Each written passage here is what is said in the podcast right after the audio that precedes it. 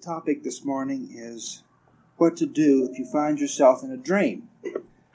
We've talked about this subject somewhat before. We've talked about how all the major religions and the Eastern philosophies and any number of systems use this analogy and say quite literally that we are in a dream. A Course in Miracles puts it this way. When you woke up this morning, you merely passed from one dream to another. We talked about how in the Bible, Adam fell asleep and there's no account of his having awakened. So everything that comes after Adam falling asleep can be considered a dream.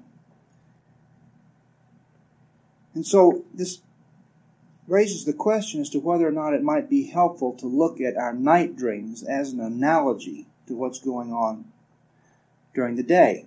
If, in fact, what's going on during the day is manufactured, produced, in exactly the same way that it is at night. Not by the brain, but by the mind which we are. It isn't necessary to understand this, and it's not necessary to spend long hours trying to figure out how this works.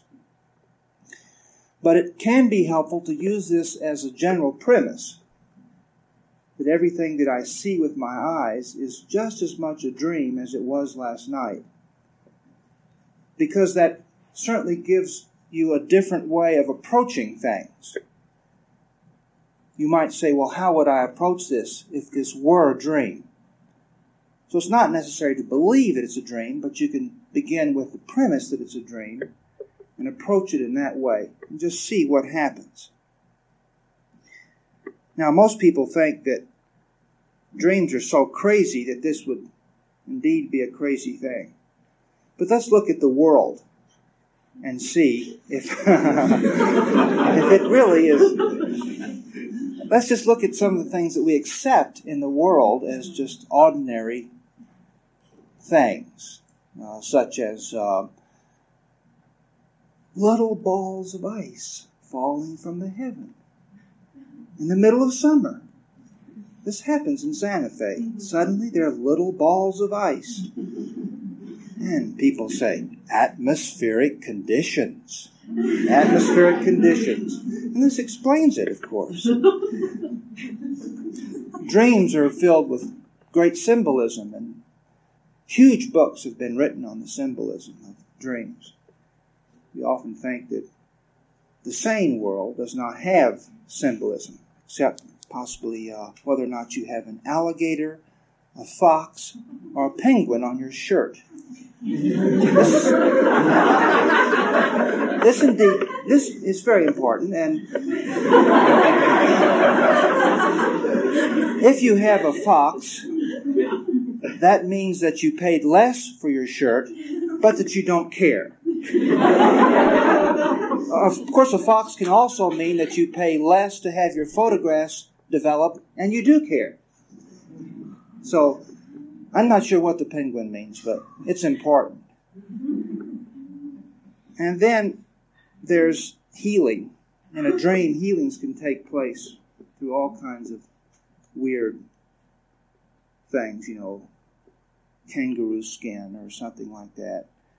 But in the sane world, we have healings taking place. They actually do take place because of bread mold. We cure pneumonia with bread mold, or you can cure almost anything by suspending a rock into your aura. This is true. People actually do this. And healings do, in fact, result from this.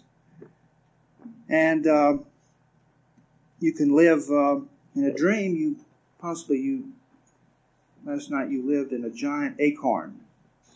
And you told everyone about this, and they thought this was delightful that you lived in this giant acorn. But where do you live in the sane world? You live on a spinning ball, and it spins thousands of miles an hour. It goes very, very fast, but no one can feel it. No one can feel it spinning. This is perfectly sane. You live on a spinning ball and no one can tell it's spinning. Or maybe in your in your dream last night, there was a flying banker. And that was fun, and you reported that. But in the same world, we have flying monkeys. No one thinks anything of that. We have flying machines. No one thinks anything of that. And, of course, everyone in Santa Fe flies. So, a little play on words. If you hadn't been coming to Dispensable Church, you wouldn't understand that. So if you just look at the world as if all this could be questioned, you can see that this whole little scenario that man is cooked up is indeed quite silly. This whole thing is quite silly. Now, the problem comes in which people think it's a tragedy. And the reason that people think it's a tragedy is that they think it ought to be another way. If there were just these few little changes, then people could fly as well as birds, and people would be healthy. Well, one thing that people try for a great deal, and this is apparent from all the magazines and the television ads and so forth, people try to look as if they're 18. Now, do you really want to be 85 and look like you're 18? But no one questions this. Since it's a completely unattainable goal, people go out with great enthusiasm, fill their shells with little creams that come from all kinds of plants that they wouldn't dare have in their garden. But they put them on their face with great abandon. Akiyaka. So if you look at this world, you can see, and if you don't assume that the only thing that's wrong with this world is that the seed is too big in the avocado. This was in Oh God. This was the only mistake God admitted to in that movie. Now, come now. Is that really the only mistake? As a matter of fact, the question is there anything in this world that's not a mistake? It's very difficult to find anything that's not a mistake. And it's very difficult to find anyone who has not received a Nobel Prize for trying to improve almost anything that you look at, because everybody realizes that it can all be improved. So if we gently question whether or not God made this slapstick comedy that we all find ourselves in, if we say, well, maybe God is in God's creation, in God's presence, as something else. You know, there's this book now, Why Do Bad Things Happen to Good People? The thing that's curious to me is that this is raising such a controversy. Suddenly this is a big theological question as to whether or not God is going around zapping babies and making hills fall in on people's houses and destroying mobile homes with tornadoes and, you know, all this stuff. Obviously, anyone who's prayed deeply or meditated deeply or just been set silently in a lovely meadow and just looked at the flowers and listened to the songs of the crickets and the birds and so forth, and has just had a moment of stillness, realizes that there's something else beside all this craziness. You underestimate the insanity of the world, says A Course in Miracles. Underestimate it. And this is not a sad thing at all. It stops the battle. It stops the endless attempt to control one thing after another after another. Let's have a New Age prayer, which we can say together.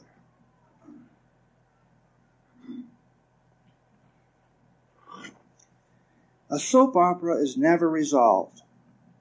I want the peace of God. I wonder if you'd say that.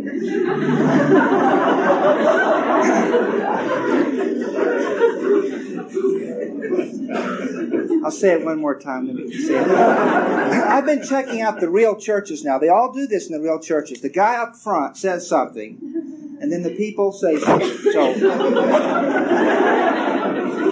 some of you say we don't have enough dignity here, so we're going to add dignity now. A soap opera is never resolved. I want the peace of God. Let's say that together. A soap opera is never resolved. I want the peace of God. Okay, so let's just look at some comparisons between this and the dream you had last night.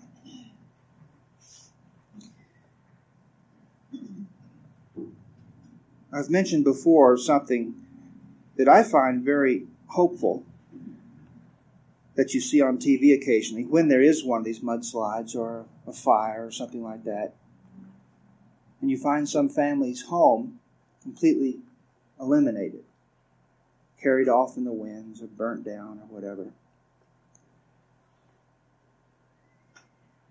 And the correspondent is there and the people are being interviewed. And they say, and obviously they're not unhappy. There's peace in their face. And they say, at least we have each other. And they are obviously, at that moment, not upset by all this. Gail and I marriage counsel from time to time. And this is something that we've often brought up to couples when they are having three-day wars over a grapefruit or something like that.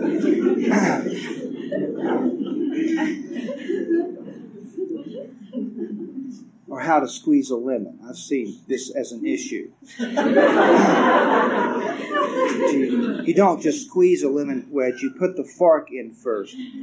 Where were you raised? You put the fork in. Okay. All right.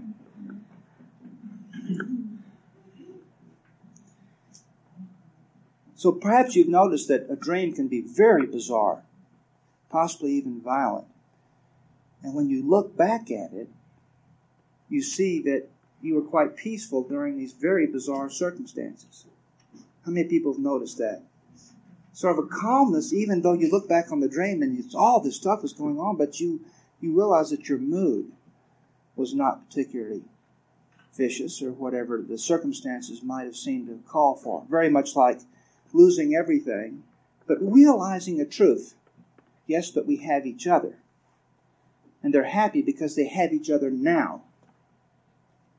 And so it doesn't really matter. A mind at rest in the present experiences no pain. Why don't we say that together? A mind at rest in the present experiences no pain. Now, another thing perhaps you've noticed about dreams. This first one, incidentally, is sufficient. It's a sufficient truth that no matter what's going on around you, you can choose your own reaction to it. You can see it. Children do this. Children have these wonderful games of war, which everyone's falling down all over the place. And they're laughing and they're having fun with all of this. That is possible, to have a peaceful outlook, to have a gentle heart in the most bizarre of circumstances. And all of it really requires is simply the gentle effort of returning the mind to the present, which you will not be able to do successfully, but maybe just for a few seconds. And then you do it again, and then you do it again. And then there's this gentle retraining of the mind so that you walk on water. That's what you are actually doing. You become so harmless by returning your mind to the present that you do not stamp on anything. You do not penetrate anything. And you literally walk over all of this craziness, which can be laughed at, so happily and so gently. So returning the mind to the present is an incredibly powerful realization that God is now. I live now. It will always be now. There will never be a time which is not now.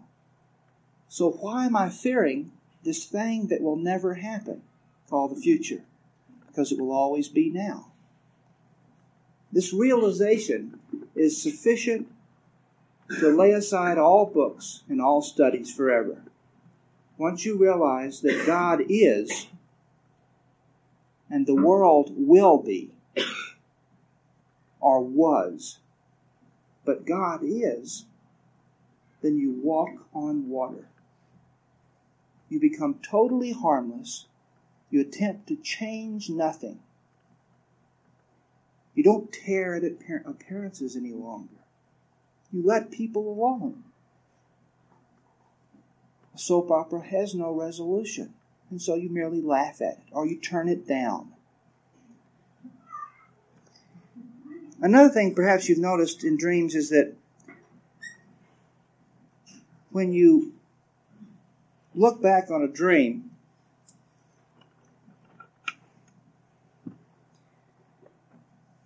you're not mad at the people in the dream. You don't dwell on what the people in the dream did. You see, it's just a dream. You merely dreamed about what these people did. So you carry no grudge, and you don't analyze what they mean when they said so-and-so. But you might perhaps look at the dream as a whole. You might look at the pattern of the dream and interpret the pattern. So all dream interpretation rests not on deep analysis of the personalities of the people in the dream, but on the pattern of the dream, the general events of the dream. And in this way, we can look back on any situation and see the pattern, and draw quite useful lessons from that. And one of the things that Gail and I noticed, and I've talked about this before, but we just recently discovered something that's helping us a great deal, is that we noticed that the second half of the day, or the last third of the day, is often totally wasted. That the general purpose that we set in the morning can be sustained, but it seems like it can only be sustained for so long. And then everything gets so bad, so rough, so crazy, that we just feel a victim of it. Perhaps you've noticed this sort of feeling of defeat and helplessness with it all, and hopelessness toward the end of the day. So what Gail and I started doing, and you can do this by yourself if you don't have someone to do it with, is that we have what we call a major rededication service. We actually do. It comes usually around 3 o'clock. And we get together, and we pray or meditate with an earnestness that we haven't prayed or meditated with before. So we try to recapture the same sense of resolve that we had in the morning. And we let the first part of the day go. Just let it go. Say it's now over, it's now finished, it's yesterday. But from 3 o'clock to the time we go to bed is now our new day.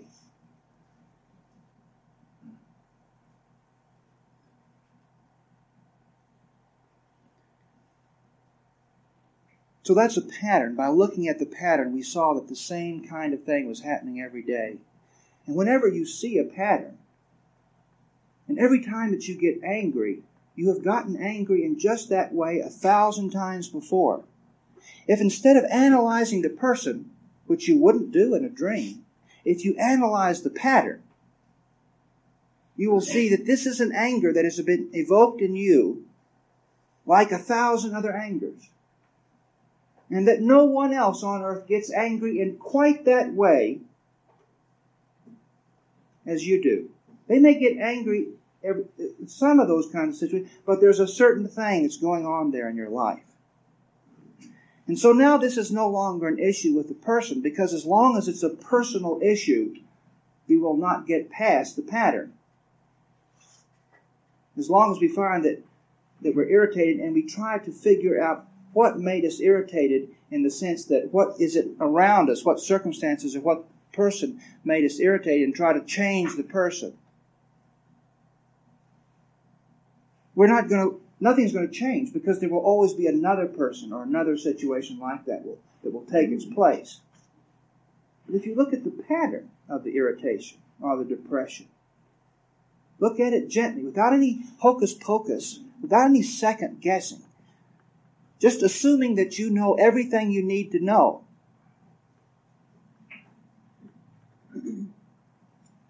Assuming that you knew everything that you need to know. And you look at the pattern and you say, what can I do about this? This is not a pattern that you look at in order to make yourself feel guilty, but a pattern you look at in order so you can take some simple action. It's very interesting about the ego. If we take an action, any action at all, 9 out of 10 times, that alone will dissolve the problem. Notice that your ego argues for no action, or it argues for an impossible action. Some huge, grandiose something or another that in your heart you know you're simply not ready to undertake. And so does the ego. And so therefore it keeps the whole thing stalemated. But take some simple action, and your ego will scream bloody murder if you think of, oh, well, I can do this very simple thing. Such as, excuse myself. Walk away from the situation. Put the phone down for a second. And actually plan to do that, and actually begin practicing that. It's so simple that you can feel this funny resistance from your ego. It's quite funny. And in doing it, the problem resolves.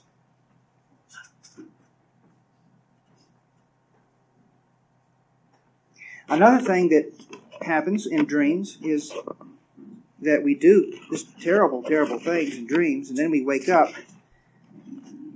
and we forgive ourselves because it was in a dream. You say, oh, that was just in a dream. There's no huge amount of guilt involved with that. Jerry Jampolsky says, you might as well forgive yourself because it didn't happen in the first place. And that's, of course, the realization in a dream. We only awaken from a dream by forgiving it. Even at night, you only awaken from a dream by forgiving it. Because to forgive means that you neither want the experience that it is offering you, you do not want the effects of the dream, nor are you in a war with the dream. You have given it back to nothingness. You have forgiven it. You've simply let it go. And that's the only way that we can forgive ourselves, is to simply say, well, it was a mistake, and next time I will try such and such, and then we let it go. But if we dwell on it and we criticize ourselves for it, then we do not let it go. And if you're at war with something in a dream, you will not wake up. It's when you lose interest in it. So if you truly wish to get beyond something that you're presently doing in your life, do not give yourself long lectures about the history of this. Do not identify this with your personality, and every time there's any evidence of this thing going on in your life, look back and see what an evil person you have been for so many years and how central this is to your character. There's no correction in that. Correction makes us happy. Whenever we think of correcting something, we are automatically a little more lighthearted, just that thought. If you're feeling depressed and anxious and guilty, you have not yet turned your mind to what might be a simple way of beginning a correcting process. That's all that ever has to be done. See the mistake, say, yes, that was a mistake. And then say, what might I do? What simple thing might I do that could possibly help a little? I will do that. And then you let it go. Nothing more is needed than that. And looking back on a dream, it's possible to remember perhaps a time that you realized it was a dream and you did a very interesting thing when you realized it was a dream. You merely waited for the dream to end. You did nothing to try to bring its ending nearer. And we're so used to being in a rush and trying to get things to happen more quickly that this attitude is very often brought into a spiritual path. The seeming paradox about a spiritual path is that when you say, I have all the time in the world, I will take my own sweet time. When you say, I will take my own sweet time, you save time. When you rush, you try to make it happen fast. You stand absolutely still and waste time. Nothing more than that. There's no huge sin to it, but there is this complete waste of time that takes place. Because by trying to make something happen quickly, first of all, we have to know what it is that we want to make happen. So we have to have already learned the lesson that we're trying to learn. We have to already be at the place that we're trying to walk to. So the whole assumption is crazy in the first place, that we would even know the direction in which we're supposed to walk. Aren't we being led home? If we really knew, we would already be there. So, of course, first of all, we don't even know what the next step is, and all of us are always deciding what the next step is. We see some habit in our life or something, and we say, this is the next step. How do we know it's the next step?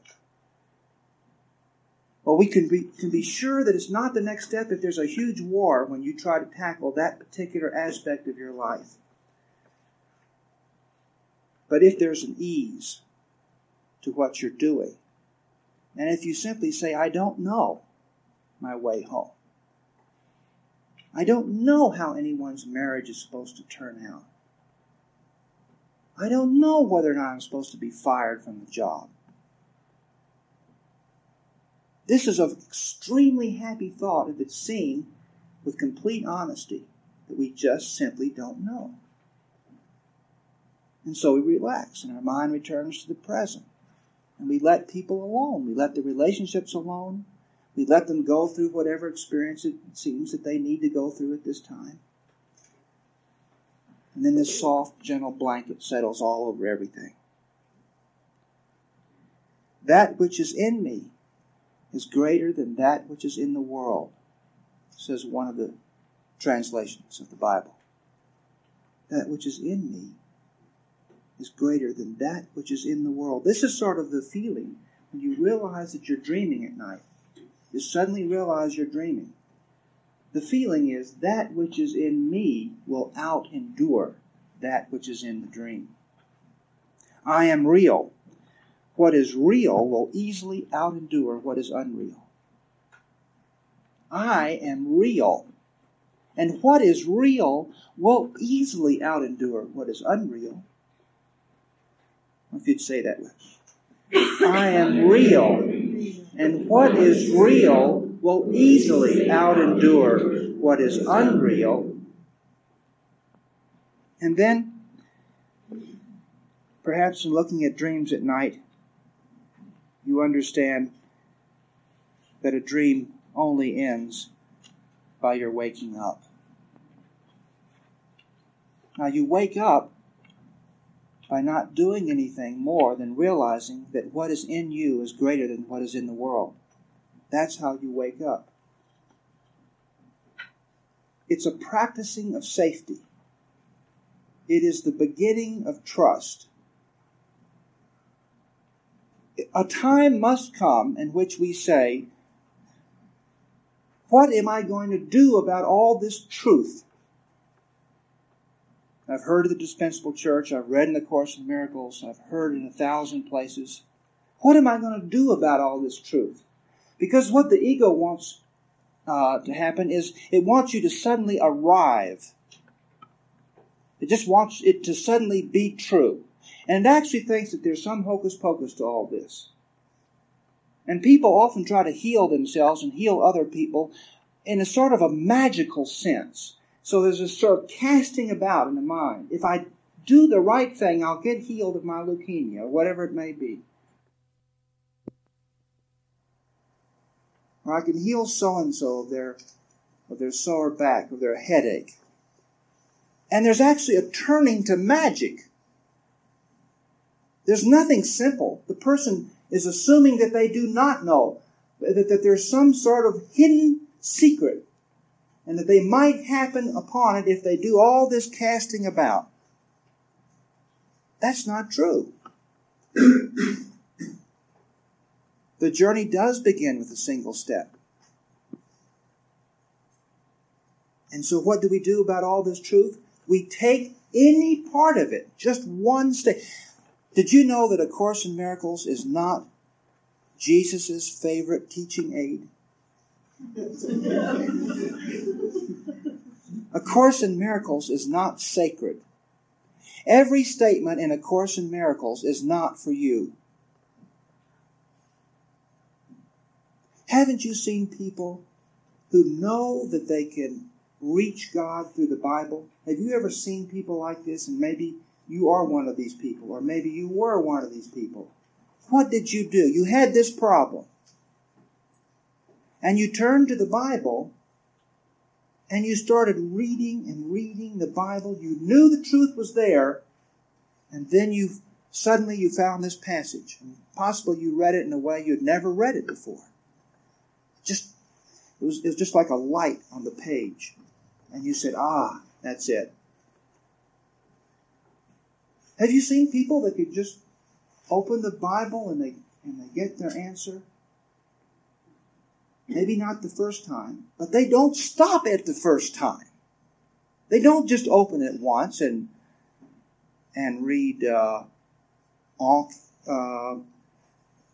begat moo boo and moo boo begat in an os. They don't stop there.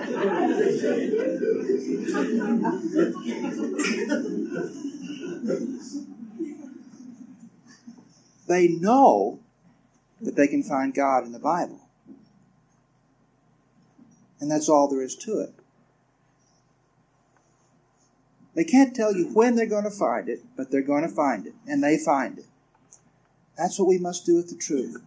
Take any statement in A Course in Miracles. Take any statement in the Sermon on the Mount. Take any statement of Paul's, Krishnamurti's, of anybody, any place where you know there's truth, any book that makes you happy, pick up. A sort of sense of peace about this one book you have on your shelf.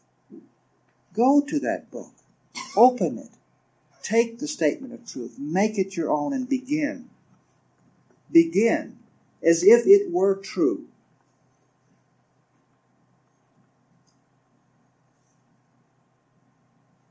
And carry it like some sweet lozenge on your tongue. Just carry it around. Like some wonderful, healthy lifesaver. You just suck on it all day long. That's what you do with this truth. You just wrap it around every person you see, every situation. You do a little rug dance on it every time you remember. It's just this friend, this little truth that you carry with you. It doesn't matter what the truth is. He that is with me is greater than he that is in the world, says the King James Version of that same statement. It doesn't matter what the truth is. We must take some truth and live it, make it a part. Say, I'm going to operate as if it's true. Let go and let God. Is there anyone here who hasn't heard that statement? Let go and let God. Nothing more is needed than that one statement. If we were to turn over every difficulty to God, So I'm going to turn that over to God.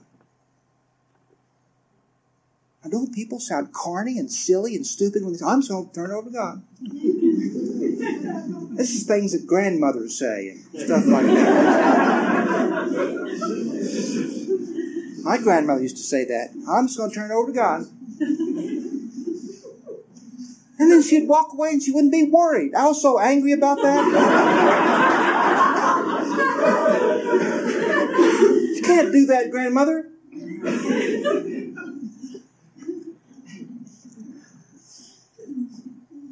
So, those are just a few of the truths that we can, just from looking at dreams at night, that we can see. Let me just go over them. You can feel peaceful in any situation.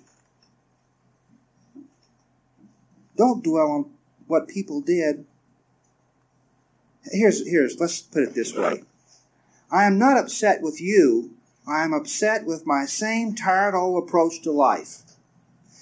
Now, I want you to think of somebody that you think you're upset with, somebody you find difficult or very depressing. Surely there's someone you find very depressing, very difficult. Just a little bit difficult? Okay, now close your eyes and just think of somebody you find difficult. There's somebody very difficult in your life. I'm going to say this quickly, then I want you to say it together with me. I am not upset with you. I am upset with my same tired old approach to life. Let's say that together with me. I am not upset with you. I am upset with my same tired old approach to life. Right. You can forgive yourself because it didn't happen. If the truth is true, just wait for the dream to end. It's going to end. Just a parenthesis in eternity, it's been called, this dream. This little question that was asked one day in heaven. Does attack have any value? Is there more than everything? There's the answer to the question. We're seeing it played out here. Does attack have any value? It's a dream, that's all, a little dream. The answer is, of course, it has no value.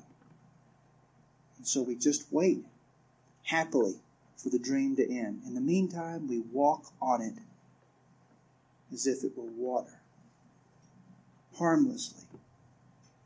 Not trying to save the world, not trying to change the world, but forgiving the world. Not trying to change our friends, not trying to save our friends. Just forgive our friends and enjoy them.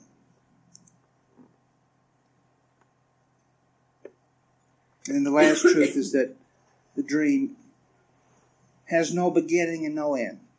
As you see that at night, it has no beginning. It has no formal beginning and has no formal end. It's just one episode after another after another. Exactly like a soap opera. And that's the way life is. I don't know what the age group, what the medium age is here, but I would say it's probably between 35 and 45, with people above and below that, but maybe someplace in there. So all of you have seen this promise thing happen. Don't you remember all the couples that got married? And the promise. Don't you remember all the talks you had in high school and possibly in college or possibly even graduate school, what was going to happen, this sort of general excitement about what was going to happen in your life, and this general excitement about so-and-so who was just elected president of the student body. Everybody kind of knew what was going to happen to them. It was believed in high school that something was going to happen to everybody, that there was going to be some resolution. Now, you make one of those phone calls like they have on TV, And what's happened? General Hospital. I mean, what's happened? It's just one thing after another. And even if they got the job and built the business or whatever it was, a few years later, well, they're just tired of all this. They're going to go live in the country now. Well, isn't that true? And now they're tired of living in the country. And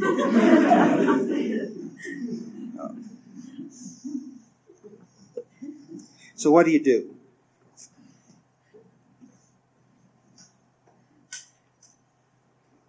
Well, what if in a dream you had to explain to the people in the dream what you did in the sane world? Because, you know, we explained what happened then. But what if you had to explain that? Well, this is what they would find out. Well, this is what you have to do. You explain this to the people in the dream. You explain what everybody in the sane world had to do. Well, first of all, their major activity, the thing they do with most consistency, is that they sleep. The people in the dream say, well, what do you do when you sleep? Well, you dream that you're not sleeping. Sure, you know, no one's figured out why people sleep. You know, there's been book after book written on this, you know.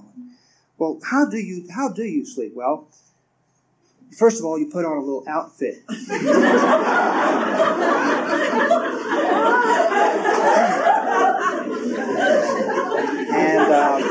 And unless you're open to a casual sex life. Now, if you're open to a casual sex life, you don't put on an outfit.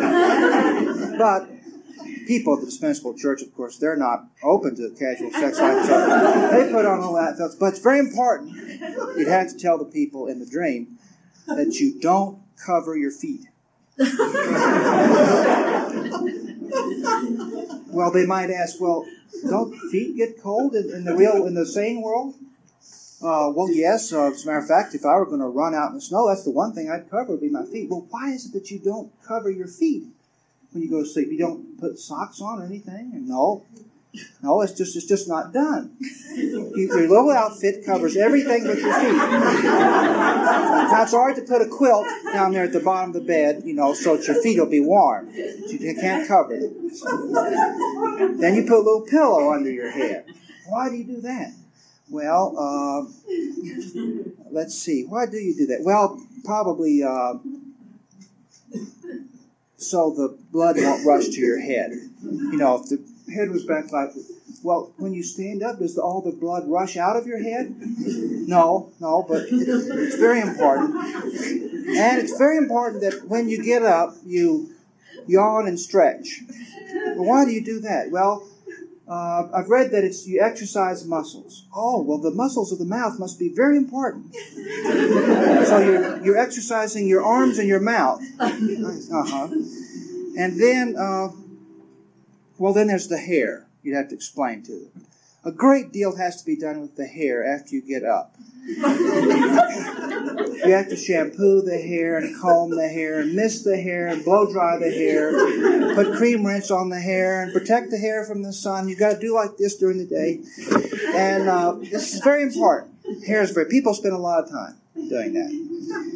And then they have these little clothes that they wear, this little outfit they wear during the day. Can't be the outfit you wore. People would laugh.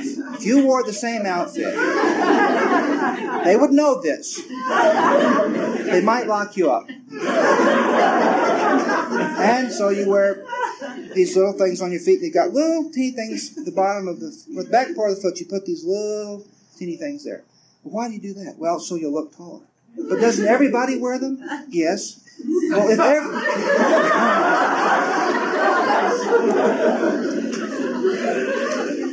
well, what else do you do in the sane world? The people in the dream would say, what else do you do in the sane world? Well, you spend a lot of time sitting in chairs. Well, is Z a favorite position of people in the sane world? I guess it is. That's... Z is the position that most people are in most of the day. And then, what else do you do? Well, you spend a lot of time taking stands. It's very important to take stands. I, for example, was in a filling station the other day and saw a man take a stand on tire gauges. the filling station did not have a tire gauge. And he was very upset about this. This was not right. The filling station didn't have a tire gauge. And he expressed his displeasure. And when he walked out, the man who owned the filling station said, "We've had about 5 tire gauges stolen. I'm sorry we didn't have one." You know, but it was important to take that stand. The filling station owner learned a great deal from this. And here in, well, you can take stands. You can take stands on ladybugs, for example. First of all, there's the whole question of health if you spray your vegetables. And then there's the question of what is the spiritual way for the aphids to die? Should they die with a spray, or should they die by being eaten alive?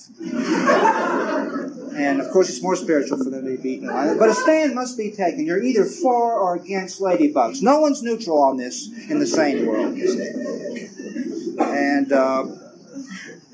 then smokers. It's important to take a stand about smokers. I personally think it was a very good thing that the airlines put all the smokers at the back of the plane. And you're either for... If you find a smoker smoking where they're not supposed to be, it's very important that you go up, even if it's in the middle of a nice meal and everything, and you tell them, do they realize they're not supposed to be smoking in here? You can't be neutral on this subject. You can't even be neutral about Haagen-Dazs ice cream. There's the whole question of sugar. There's the question of why does it have that little map on the top with an arrow pointing to Copenhagen when it's made in the Bronx? Now, this is not an honest thing. The stand must be taken. They shouldn't sell a product that points to Copenhagen when it's made in the Bronx. You see, there's the question of how much it costs. And in Santa Fe, there's the question of poor Mr. Zook.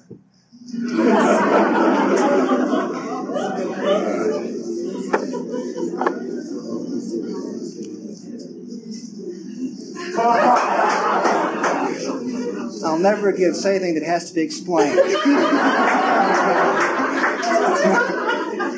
All right. So in the few minutes that we have left, let me just go over what to do. We talked about the nature of the dream, the nature of the world, and we see all these other things that we've got to do. We've just gone through a few of them. We've got to do in the same way. So here are some things, if you want to report some things to the people in the dream tonight. Here are some sane things that we can do. Now, I'd like to just very briefly review the things that we've already talked about here and then just add a couple. So this is one of the major questions, is what do you do? And there are simple things to do. If you just choose a few of them, you'll begin to make enormous progress. You can actually do A Course in Miracles. That's all right to do that. It'll take you a year. You'll just spend a few minutes each day.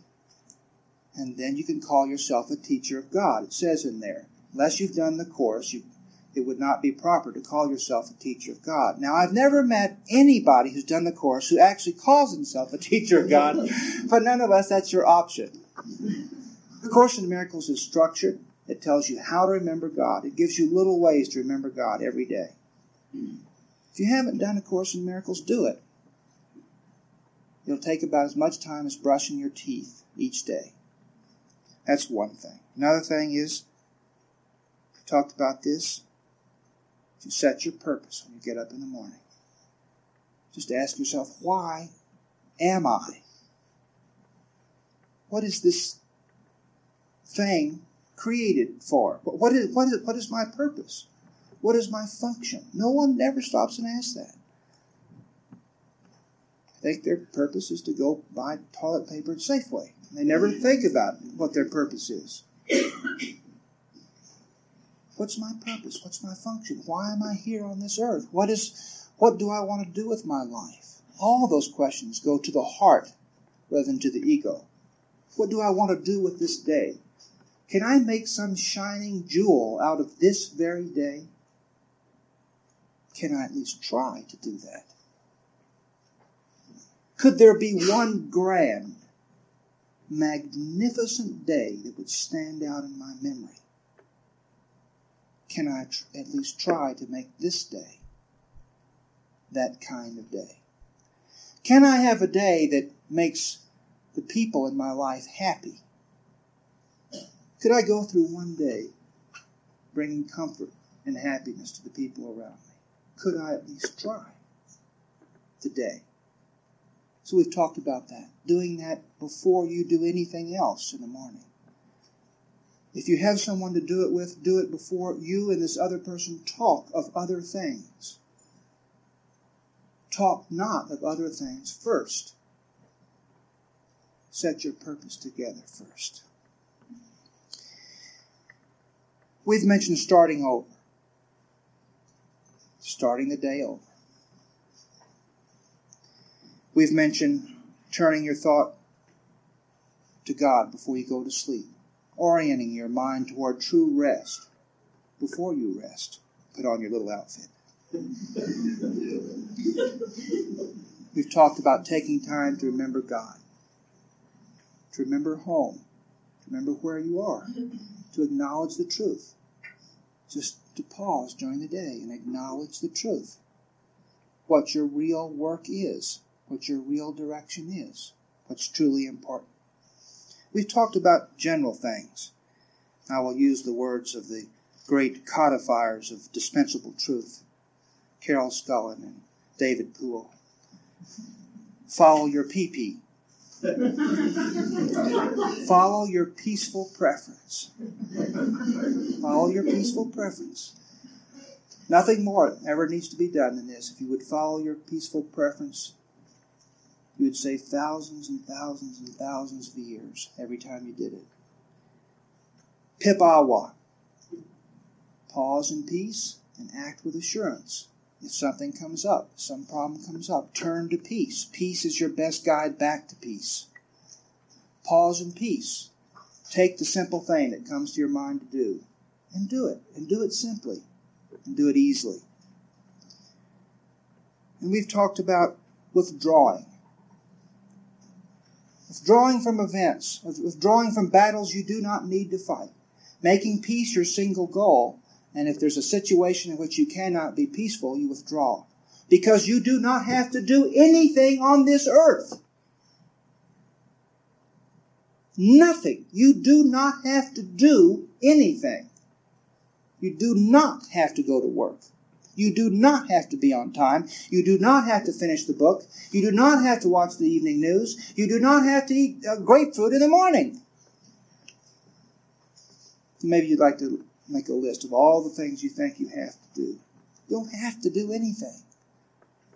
Do what allows you to be peaceful. Of course we will reach the time in which we can do anything and be at peace. Mother Teresa has obviously reached that point. She can do anything and be at peace. But we are not at that point. But you can be at that point very quickly. You can see it coming very quickly. If you will simply begin making your only purpose, your only aim, your only function, your only goal, peace, the peace of God. We've talked about as an aid to that, simplify. Simplifying your home, simplifying your diet, simplifying your clothes, simplifying your relationships. We've talked about that there is no ideal for that. There's no way to look around and find out what simplicity is. Simplicity is in your heart. So the simplicity in your heart dictates what a simple home is like, what simple enjoyment of friends is like, what simple activities are like. What simple, peaceful foods are like. What simple clothes that make you peaceful are like.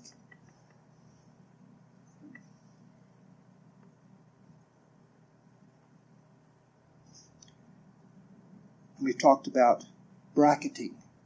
Now, I hate to use that term in that way because, sure enough, someone's going to say to someone else one day, well, what are you doing? I'm bracketing. And then we're going to have someone talk. I know you're not going to say pip awa or follow your pee-pee to other people outside. So in this church we have, so there's a rule. You cannot say bracketing to someone who has not come to the Dispensable Church. Because the one thing about people who come to the Dispensable Church is they don't talk funny. So I've tried really to avoid terms because they're all so silly and it has nothing to do with terms.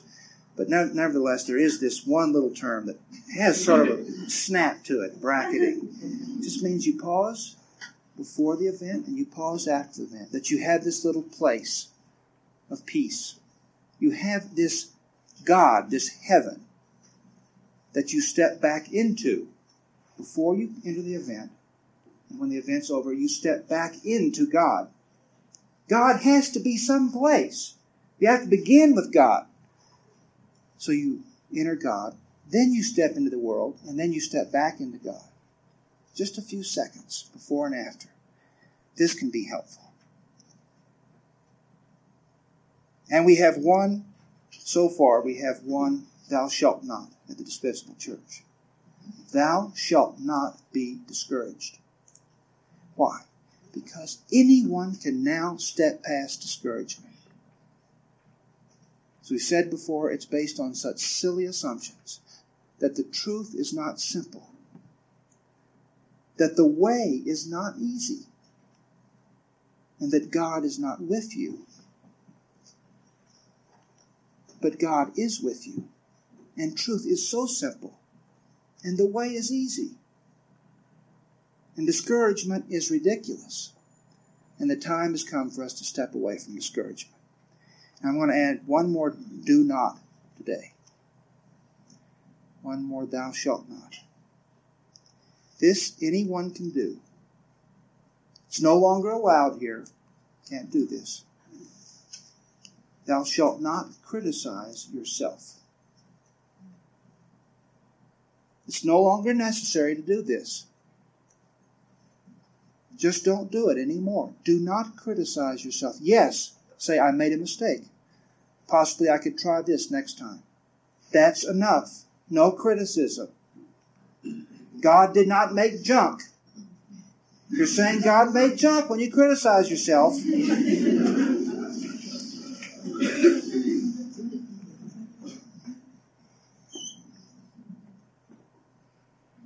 then I want to add one more suggestion. Things you can do. Turn and bless what's hurting you. Turn and bless what's scaring you. What's depressing you. If your stomach is upset, first turn and bless it.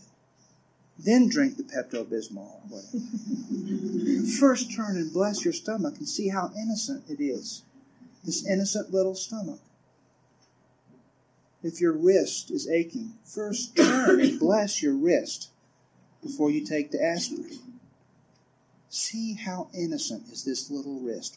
Would you do that with me now? You can bless a person, and you should bless a person. Before you do something about the relationship that maybe you should step away from, first bless it and bless the person. But let's do that together with our body now. Please just take some aspect of your body, anything that occasionally gives you trouble. Close your eyes with me and see how innocent it is. This innocent little part of your body. Your apostat, whatever it may be. Your eyes. Your hair that's betrayed you so often.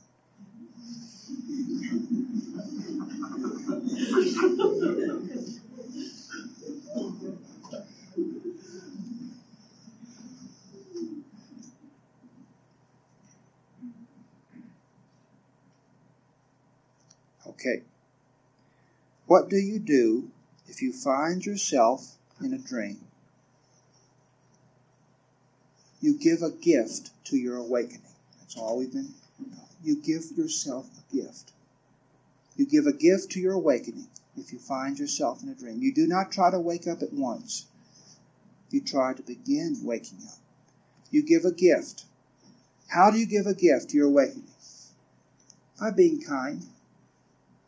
By being patient, by being happy, by being relaxed, by having fun, By laughing, by acknowledging the truth, by just sitting and saying some words of truth, even though you don't think you believe them at the moment. Just saying these gentle, gentle words. I will never leave you comfortless. My desire for God is very great. I want the peace of God. Any words. I turn it over to you, Father. I turn it over to you.